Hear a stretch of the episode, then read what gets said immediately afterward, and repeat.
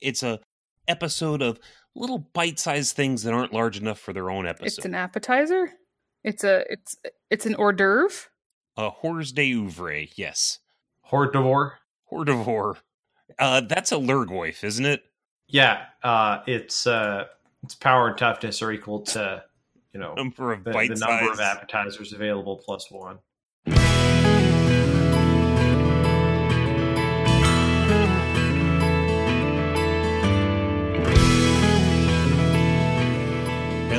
And welcome to JudgeCast. This is episode 207.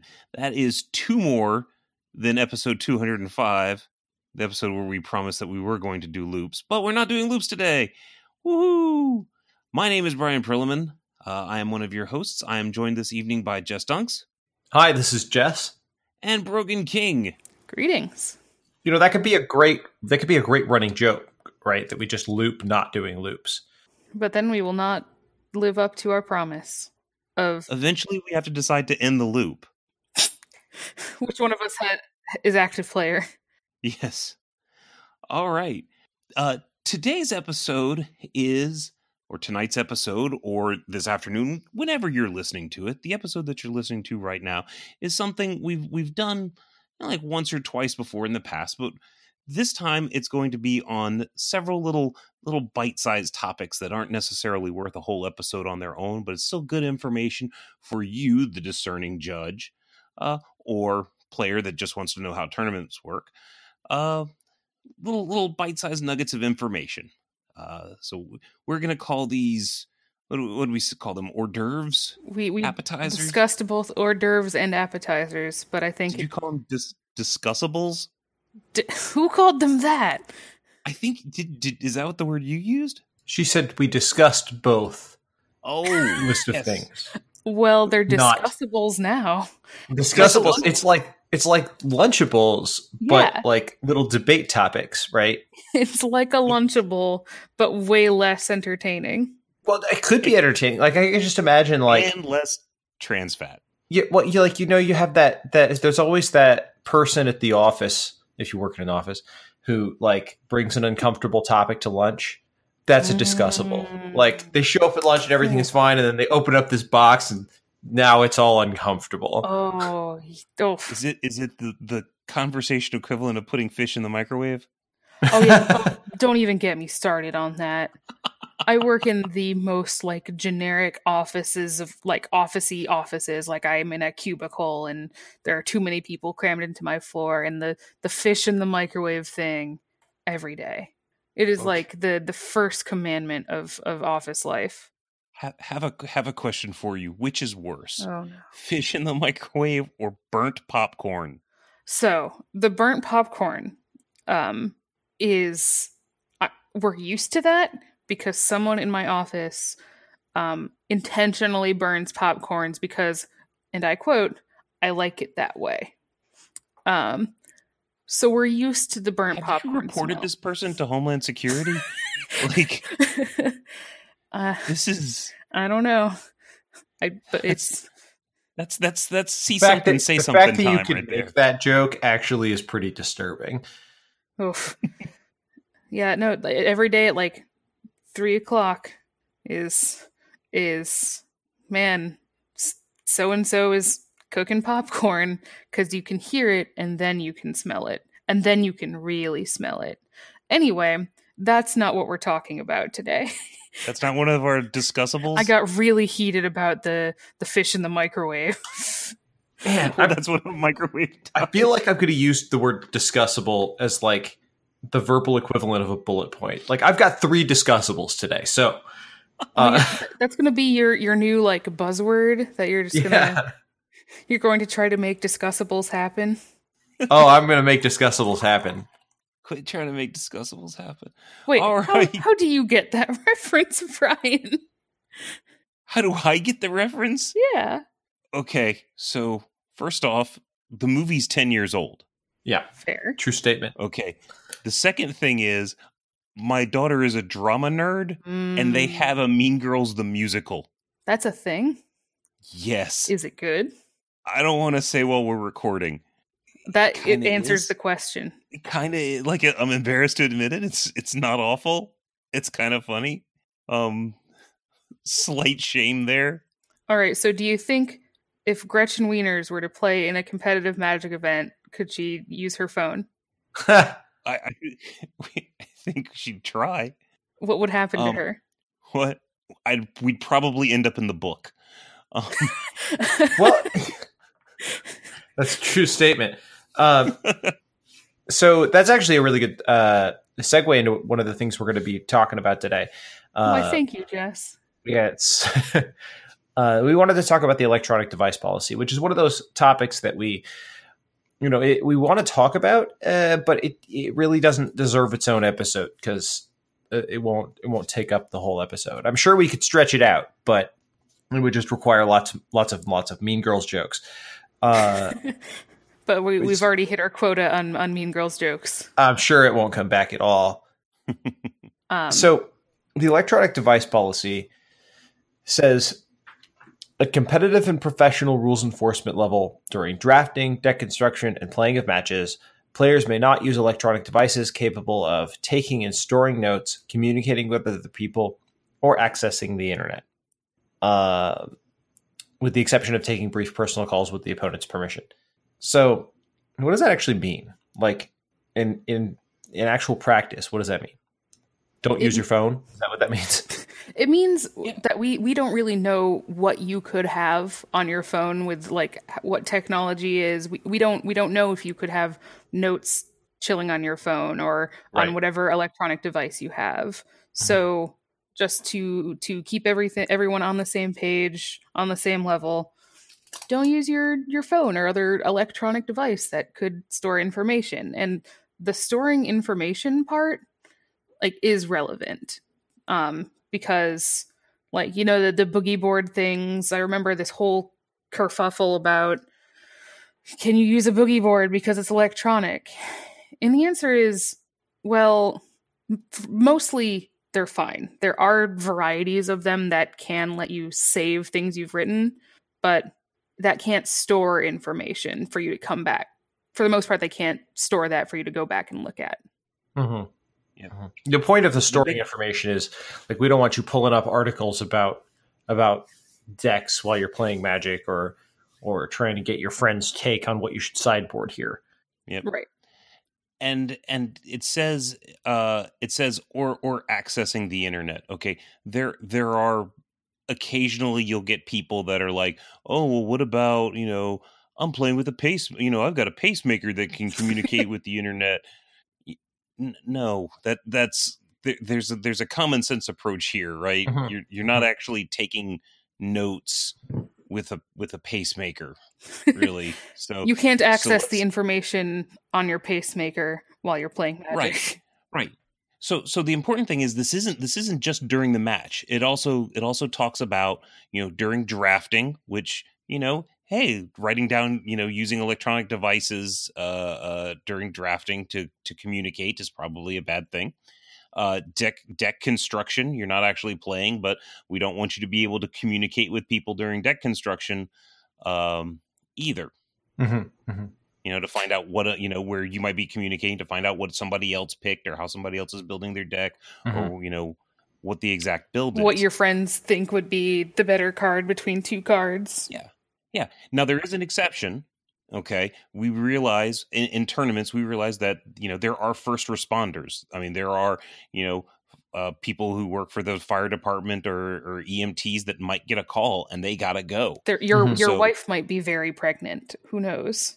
Right. So so emergencies do happen, things things have to happen and we make an exception for taking brief personal calls with the opponent's permission. So Mhm. if you this is my wife, I got to take it, you know, the opponent's going to say okay and then the wife is like my water just broke, get to the hospital. Uh by the way, you should totally have swung with that creature last turn. You know. that is that is both the least and most helpful wife. right. Um the first part's fine, the second part not so much. Um So uh, the, the uh, you know, if you think you might be getting a call, like in that context, you think you might be getting a call, right? It's usually a good idea to let the opponent know that ahead of time, so that you don't have to try and explain it while your phone's ringing. Uh, if if you're if you sit down and you say something like, you know, I'm expecting a call from you know from work, and if they call, I gotta go, so I'm gonna have to take it. Is that a, is that cool with you? I've never seen anybody go, no, that's not cool with me. Right. Uh, Yeah, same. That that's definitely happened to me before, where it's like, oh, I, I'm I'm an EMT or something like that, and I and I might have to go at any time. So Right. Yeah. Um, now there is one interesting thing. A, a, a very literal and specific observer will notice that while electronic devices are prohibited during deck construction, uh, this does not prohibit them during pool registration of a sealed event. Uh, and you know we don't we don't for for my part, I've definitely taken advantage of that in order to say listen to music while I'm registering a pool, but that's not omitted intentionally so that you can sit there and you know look stuff up on your phone while you're while you're registering a pool. And the head judge can absolutely restrict or forbid that further. The, the head judge has the specifically granted ability to restrict electronic devices. So if they're like, "Hey, put that away," that, that, that you just put it away. That's it. So, uh, now what about? Uh, so Brogan has a question here. Should players be required to leave their phones behind when they use the restroom? Some players do, or they volunteer to. I think that's an excellent gesture. But requiring them to do that is is Not really practical. I yeah I think it's not a good idea uh, for two main think it's reasons. enforceable. it's not enforceable in the sense that that they might have another phone, right? But also like now I'm responsible for their phone. Yeah. Right. If I ask them to leave their phone at the table, what happens if their phone gets stolen? That's a bridge I don't want to cross. I don't, I don't want to deal with that. So, um, between the fact that it's not going to do much good anyway, because if they want to look up information in the bathroom, they're going to find a way, uh, and the fact that leaving, asking them to leave their phone on the table is a dangerous thing to be doing with a device that probably costs several hundred dollars. Uh, I just, I think it's not a great plan.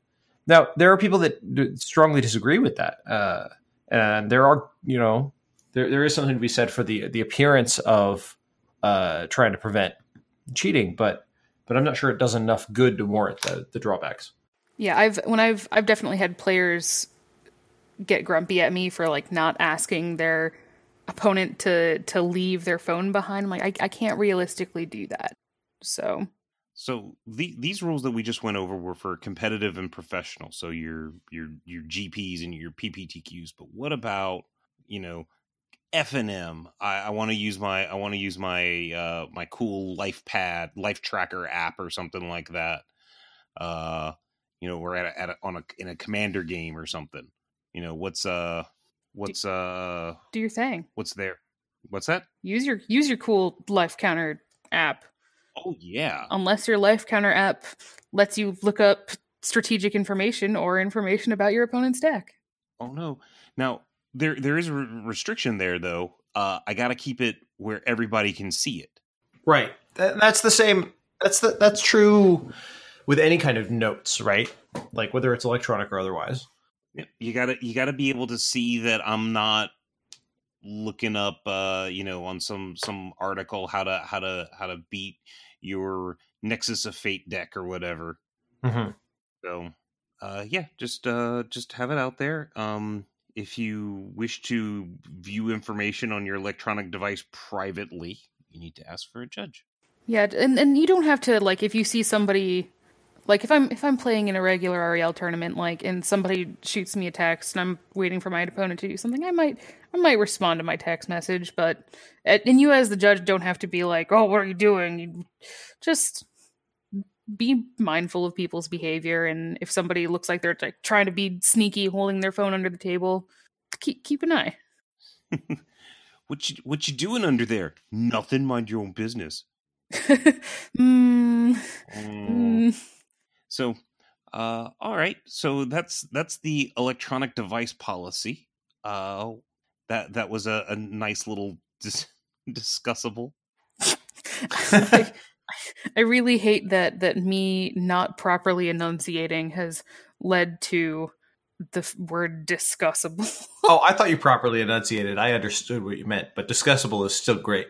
I'm really glad that Brian, being an old man and not listening to me. to the lexicon. so moving on to notes.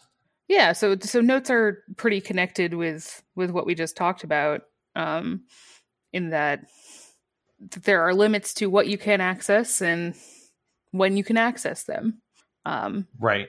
So, in general, for notes, uh, players are allowed to take written notes during a match and may refer to those notes while that match is in progress. At the beginning of a match, each player's note sheet must be empty and must remain visible throughout the entire match. The the purpose of the visible part. Uh, there's a misperception among some players who have read the MTR that that means they need to be able to read their opponent's notes. It's not what that means. Basically, we want you to be able to. Your opponent should know that you're not referencing notes from somewhere else, right? They should be on the table. Okay, if they're written in another language, that's fine. If your opponent can't read upside down well, or you're writing it with terrible handwriting, also fine. You, you, your opponent does not have the the right to be able to know what your notes say. So I so I can't force my Chinese opponent to write in English. Yeah, I mean, I've had that problem where I've like- because uh, you know I've t- I've taken some notes in in a foreign language that my opponent couldn't read, and and uh, they get really upset with me about it. Uh, and uh, right? then I had a judge come by and, and ask me what that was, and I told him it was you know notes in another language. And uh, he asked me why I was taking notes in another language, and I told him because I didn't want my opponent to be able to read it. And then my opponent got even more upset. but none of that is illegal. Um, my notes were visible the whole time. Just because it says they have to remain visible doesn't mean your opponent has the right to read them. And hopefully it'll encourage them to become bilingual. Eh, and this is another matter of like if somebody like picks up their notes a little bit to write something on it like you do you it's it's still there you can still see the piece of paper Mhm. it's not like they're trying to squirrel their notes away and Mhm. This comes up a lot when people are using a notebook for something. Um, and maybe they'll close it on their pen to make some room for something and then open back up and keep writing. That, that doesn't mean it's become invisible. Uh, you, you, they're probably still fine there. um but yeah you can you don't you don't have to explain what your notes mean You, you, a judge can pull you away from the table and ask you what your notes mean. Yep. And uh, and you should be able to answer them at that point. But you you're not required to, to divulge that to your opponent. Now, uh, these these notes, this this particular rule, it talks about you know players are allowed to take written notes during a during a match. So that means, um, uh, you know, you can you can write things down uh, during during the match, and and you can write things down during game one and refer to that during game two or game three. What you can't do is that um set of set of notes there's a set of notes that you can check uh while you're sideboarding or in between games those can't come out during the game Right. or anything from like pre- from from previous rounds or stuff during drafting or registration you can't use those notes Right. So the, the uh, place this during the, the place this question comes up that I've seen this come up before uh, is if I play the same opponent in the top eight that I played earlier in the day and I was taking notes, uh, am I allowed to use the notes I had taken during the previous uh, match? And the answer is no. No, you cannot. yep not not during not during uh the game Right now, uh, now but now between games between games, you can have a, a brief set of sideboarding notes. Now, or we don't really gauge what is and isn't sideboarding notes. We we more just gauge brief. If you have some notes from the previous match that we just talked about that will help you sideboard, that could count as sideboarding notes. Yep. Right. Um, you also, if you are in playing in a tournament um, where your opponent's deck list is available to you um, for reasons where they they've just given the top eight their uh, opponent's deck lists, you can ac- ac- access those between games in a match. Yeah, that that happens at professional level, uh, professional REL events, and also happens frequently at, at uh, large events with coverage. Ironically, not always the same thing as in GP Orlando this weekend, where there wasn't video coverage. Um, and if a lot of a lot of people, not a lot, some people get get really weird about sideboarding notes, thinking that they're that they're not okay Mm-hmm. and that their opponent's taking too long to review them or that they have too many notes. Um, if you think somebody is taking too long or has just like seven pages of notes to flip through, it's just an excessive number of notes. Um, that can be penal- penalized with slow play. Yeah. So, again, it's a sort of a matter of discretion, but that out is there if somebody is being egregious. So uh, now it says I can t- I can take notes during a match. Can I take notes? Uh, like let's say I'm drafting and I'm I'm awful at remembering my previous picks. Can I jot down those picks while I'm drafting? No, you may not. No. No. Oh. Yep, you're not allowed to take notes while drafting. Uh, doing so would Spectators spectators can't do it either. uh, spectators. So there's a pro- any any you know coverage people can do it, right? yeah, they're the exception, but like you can't have like your buddy uh That's that's you know taking notes on your pick board. true, but also difficult to enforce. It's very, very hard to enforce. Um, but it is a lot of, not a lot of the, some amount of the reason that there are a lot of judges sort of floating around during uh, the draft day two of a, of a Grand Prix just to keep an eye on people floating about, keep people out of the area f- who may be executing some Yeah. un, uh, unwelcomed behavior. So one of the notes here that they got is you can you can refer to Oracle text at any time. Uh, generally, this has this has a neat intersection with the uh, uh, or did for a little while with the uh, uh, electronic device policy because if it says you can access Oracle anytime, but you can't have a device that contacts the you know connects to the internet, how do you how do you do that? Um, Judge. Yep. Pretty that's that's that's the functional solution right there. Judge what's the Oracle text on, yep. you know, card of choice. Um, but if you if you get super super wily and want to write out a printed sheet of Oracle text um, for cards, you, you can, and you can access that during during your games and your match, as long as that is the only thing you have on your your printed sheet of paper. Also at regular you can you can access like gather gather.wizards.com on your own. It's just gotta Yeah. be it's just still has to be visible to your opponent at regular. Right. Um, all right. So now there's a there's this neat little little sentence in here that says artistic modifications to cards that indirectly provide minor strategic information are acceptable. Um, this is this gets kind of always fun as to what's what's considered minor strategic information and what what an artistic modification could be. Uh, there are all kinds of those. Like, uh, Yeah. you, you know, one classic example was a Dark Confidant that had been altered to be th- to, so that the character on the card was spinning a Sensei's Divining Top, uh, Yeah. which is which is considered minor strategic advice because obviously those two cards are good together if you sit and think about it for a moment. Well- They can be friends. They could absolutely be friends, but uh, that's something you probably already know if you're playing both of them in your deck. I've seen a trinket mage uh altered so that like each of the the the trinket mages in the deck had uh like the the the picture of the guy was is looking really closely at a at a trinket and each each uh each trinket mage was altered to for him to be looking at a different uh different artifact uh, uh one converted mana cost artifact or uh another one would be like if you have a haste creature and you you know, on, in black sharpie attack with me or circle Oh, gosh. you know I've never I've never seen that one before. that one that one was a, a a fun topic of discussion when uh when i was just a wee little judge Yeah, I've seen stuff like that. I haven't seen attack with me, but I have seen things that say turn sideways. Yep. Uh, because somebody's trying to be cute, and the the argument is is that you know is that strategic advice, or somebody has the playmat with uh you know the steps and phases of the turn on it, or something like that. that, those are those are pretty pretty pretty minor Yeah. Uh, I i- you'd have to go pretty far for altering a card to be considered strategic advice.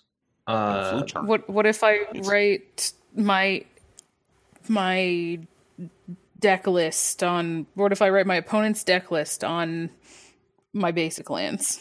uh, that is fine until you start a new game or a new match rather.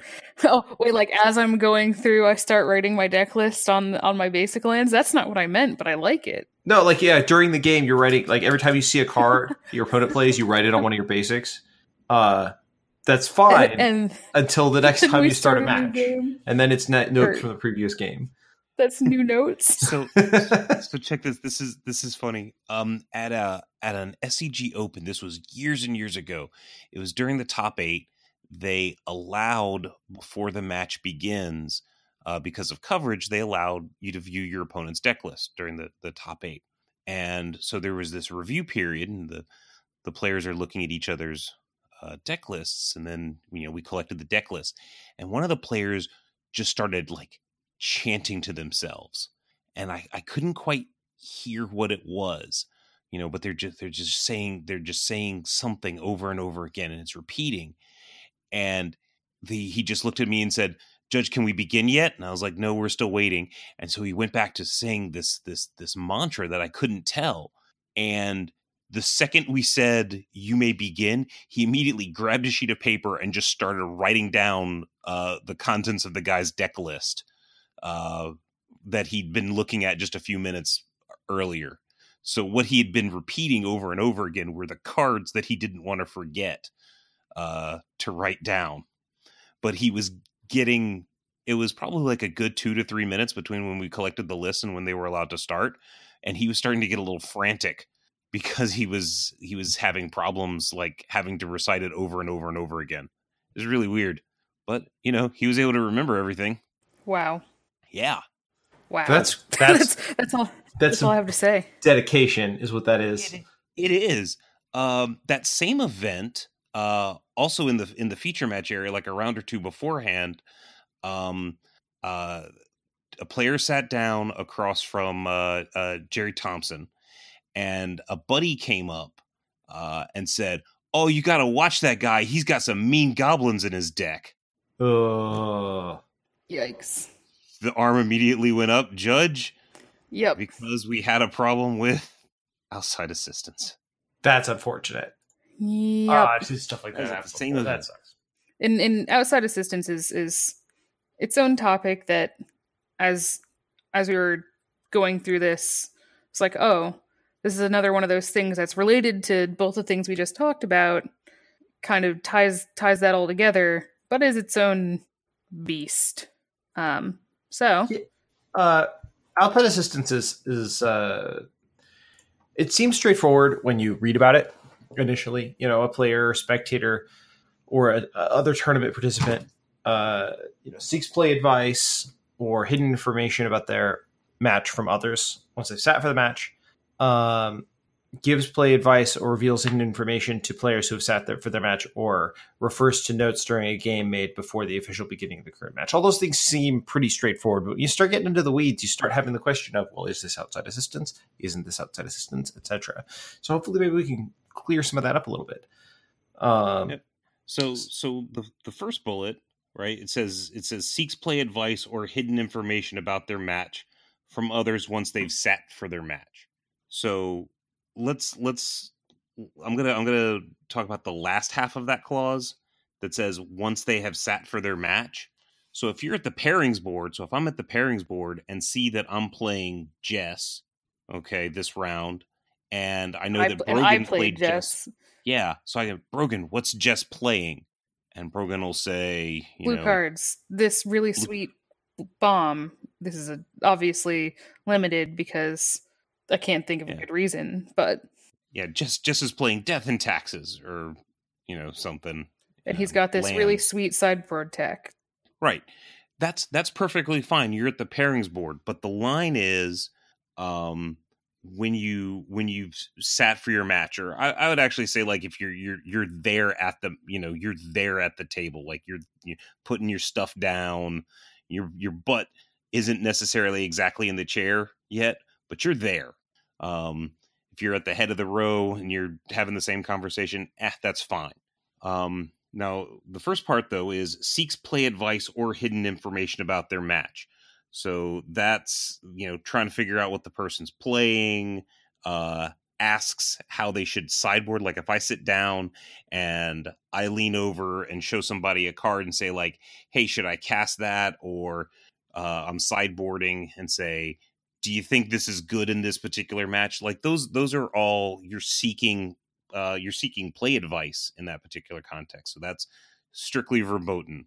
Now, Please do not. saying maybe something, yeah, but there's also something like where you just say to the air, you know, uh, you're gonna die next turn, and you say something like, "Oh, I guess I gotta attack with everything, right?" And you just swing with all your pe- uh, with all your creatures. That's yeah, you kind of asked a question, but you weren't looking for an answer or looking for advice. It was more you were just speaking to the the universe, as it were. A- as, Right. I as guess you I gotta took swing an action. everything. Right. Yeah. I, I've That's- seen that, like when, when a bunch of players are standing around and you're playing a game of Magic, and and uh, and you're like, well, I guess you, you I, I, I guess you're gonna get there. What am I gonna do, right? And somebody speaks up, oh, you could block that, and you know, Yeah, that's the problem. They answered your question, but you weren't really asking them. um yeah this know is what I mean? there's a there's a sort of a, a, a weird line but it's it's, it's generally clear ish if somebody is actually asking for help or if they're just sort of making a statement as they do something Yeah, exactly. um uh, th- and then there's also the perspective of the person if you've been uh if you're the person giving the advice so if you are giving play advice or revealing hidden information to players who have sat for their match so wait, wait, wait, you need to attack with that. You know, that's that's that's no good. Or or no, uh, don't forget don't forget your trigger. Or you know, passing what is it? Even even quietly, like someone has a trigger that makes a makes a one one token at the beginning of combat, and they hand them a goblin token. You know, that's that's no bueno either. oh, yeah, that's also that you're also in a in a weird position um if you're if you're uh on on coverage at an event and you have to like hand people tokens you can't preemptively get tokens ready you have to wait until they actually play things Yeah. because you as the judge don't want to be outside assisting anyone Now, some something that that that's that happens with some players that get into discussions, like let's say for example, you have a creature that must attack every turn. Okay. So I have a creature that has to attack every turn, and I draw, lay a land, and say go. And the opponent, or not the opponent, but a spectator jumps in with, no, wait, you have to attack. Okay. Uh, is that outside assistance? Wait say that give say that one more time So so I have a creature I have a creature that must attack each turn. Okay. I draw my card for turn, lay a land, say go to my opponent. A spectator chimes in with, wait, wait, wait, you have to attack. Mm, It's not technically play advice. Um, you're what they to are doing is is calling attention to what, what really will be an infraction. Just they're just doing it improperly. Yes. So so that what what should happen in that particular case, because this does happen, um in that particular situation, um, what you want to do is you want to deal with the infraction because there is an infra- in, there is an infraction, uh, and then you want to talk to the player about the the dangers of what they just did and the proper way to do it. And the and the proper way to do it is, you know, ask the players to stop and then go get a judge. Okay, because that could have been because that wasn't technically strategic advice. I mean, that was a thing that had to happen and it didn't. So that's that's not strategic advice. Right, but it could Right. very easily be if you're misunderstanding the rules. And the way Right. this can happen frequently, it does happen, is with triggered abilities. Yes. Uh, you So think the- that if- they have to remember this triggered ability, so you say something about it, and and their opponent wasn't obligated to remind them about it, and now they're going to remember. So you've just helped them. Yep. So what what I want to specifically remind judges is just because a player made a comment about the match doesn't necessarily mean it was outside advice.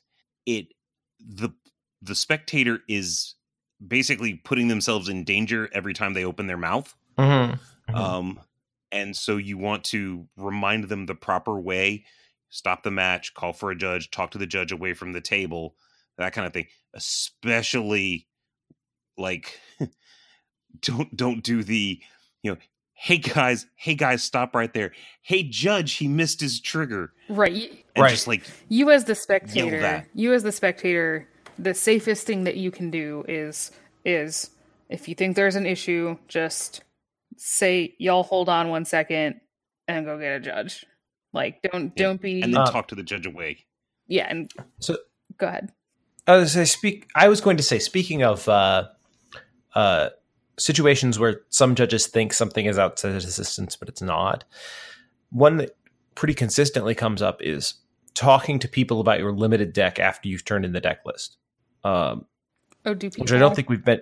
Yeah, sometimes what will happen is very frequently a player will turn in their draft or sealed deck list at a GP and then immediately turn around to you know their friend who is also done registering and start talking about how they should sideboard or maybe how how they they misbuilt the deck or something along those lines. right And this isn't considered outside assistance. At this point, they've already turned in their their list. But sometimes judges will think, well, they're getting help. Uh, they're learning how they're how they need to sideboard, but we can't prevent them from that. Yeah they can they can be getting they can have that exact same conversation uh out in the hall Right. Well, and You for know. players with buys, they could be sitting there playing whole matches of Magic with this deck and learning how it works. Yeah. And and this is this is something that this kind of pops back to what we were saying earlier about um about or sorry what we were saying earlier in that we can't control what you're doing while you're not sitting down building your deck drafting or actually playing a match of magic Exactly. Exactly.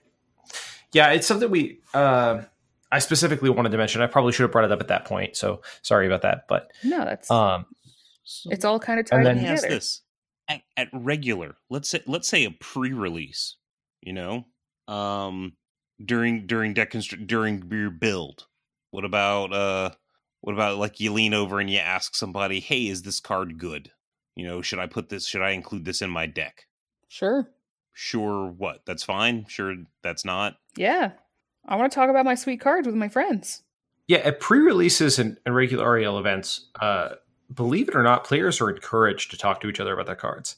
Yeah. it's weird. I know, and it drives me nuts as as a player. uh, you know, but uh, but it makes sense to me in the context of, especially at a pre-release, people showing up to have fun, or at, at a con, you know convention magic. Like if if I go to San Diego Comic Con and play Magic, and there are people there excited about the cards they just opened, and they want to tell their friends about it. Uh, I don't want to throw a towel on that and be like, "No, guys, you can't talk." or i just opened this planeswalker is this guy any good should i be playing him you you Right. may also be there it may be your friend that you brought to the pre-release for the first time like it may be their one of their their first time playing magic out, outside of their home and they may not be totally certain on on how to build the deck so you can you can sit down together and work on building the deck and talking about what you're going to play Yeah. but again that is that is regular rel um the outside assistance um here that we're talking about is specifically uh, for competitive and professional. Um, oh, uh, so and then then additionally, in outside assistance, popping again, popping back to what we were talking about earlier. Um, that is, uh, you can uh, not refer to your notes other than Oracle um, made before the beginning of your match. That all is Mhm. also outside assistance. Right. And one thing judges should be wary of is accidentally giving outside assistance. Yep. Yeah, you know, you want to make sure that you are. I, I see judges go through phases, right? When judges are first starting, they may not realize this is a problem. They may accidentally give out outside assistance because they say something without realizing it and reveal the identity of a card in somebody's hand or their deck. Uh, and then they learn about that, and then they can go too far the other direction where they are afraid to talk about you know any cards at all because they don't want to accidentally give outside assistance and it's kind of a balancing act. But you do have to be careful about it as a judge. It is a real problem. The, the the most one of the one of the super common ways or i say super common but it, it happens a lot is the old while doing a deck check on someone, they have an error on their list, and then you correct it. And then when you go to fill out the slip, uh, and you have to write a description of what actually happened, you say something like, misregister, you know, wrote uh, three uh, Krark-Clan Ironworks when they were really playing, you know, four or something like that, or, or, had three written down when they were really playing four, and you write the card name down, uh, which was hidden information because it hadn't hadn't come up yet, or and you just told how many were in their deck. So I want you to know Oops. that uh, in the entire history of of uh, the entire time I've been judging, I have struggled to think of an example of like when people talk about not putting hidden information in a on a on a match slip penalty description, I could not think of an example of how you could. Um, so uh, thanks, you gave me one just now because it's because it's never come up for me, or because because yeah. I've, I've never and, and I've, it, I, I I've never thought about doing that, but that makes so much sense. Yeah, and that's that is that is I think that's like one of the only ways it can it can happen uh, because you, the judge, have access to hidden information that the that the opponent doesn't have access to. Right. You know, like uh, other times where you're saying like, oh, you know, uh, you know, only produced four mana off of a heritage druid. You know, that happened in the game. They they saw that. Right. Usually, usually it's something that is happening on board that that the opponent knows about. Right. But yeah, that that makes an incredible amount of sense. So, did anybody have any other discussables that we wanted to talk about in this episode? I mean, there's always more little topics like this that we could talk about, but I oh, there's so many, so many more discussables. Yeah, so many. Oh. Um, that's good. That's going to become a thing now, huh? Oh, it's absolutely a thing. it has made its way into my actual vocabulary at this point. oh, um, no. Yes, awesome. All right, I think that's it. Then. Uh, yeah, I want to thank you guys for being on the show, running the show with me.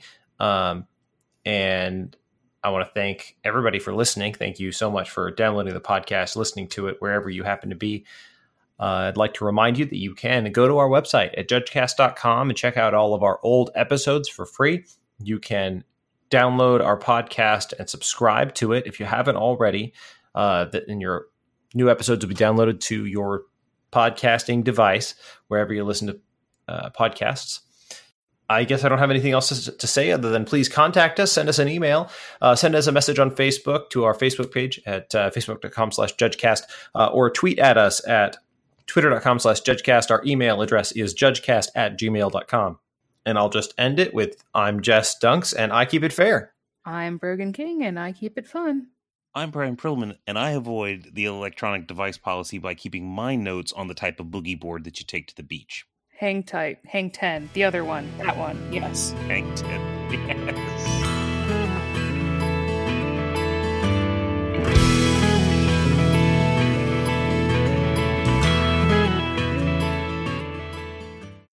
Introduce a new word to the lexicon.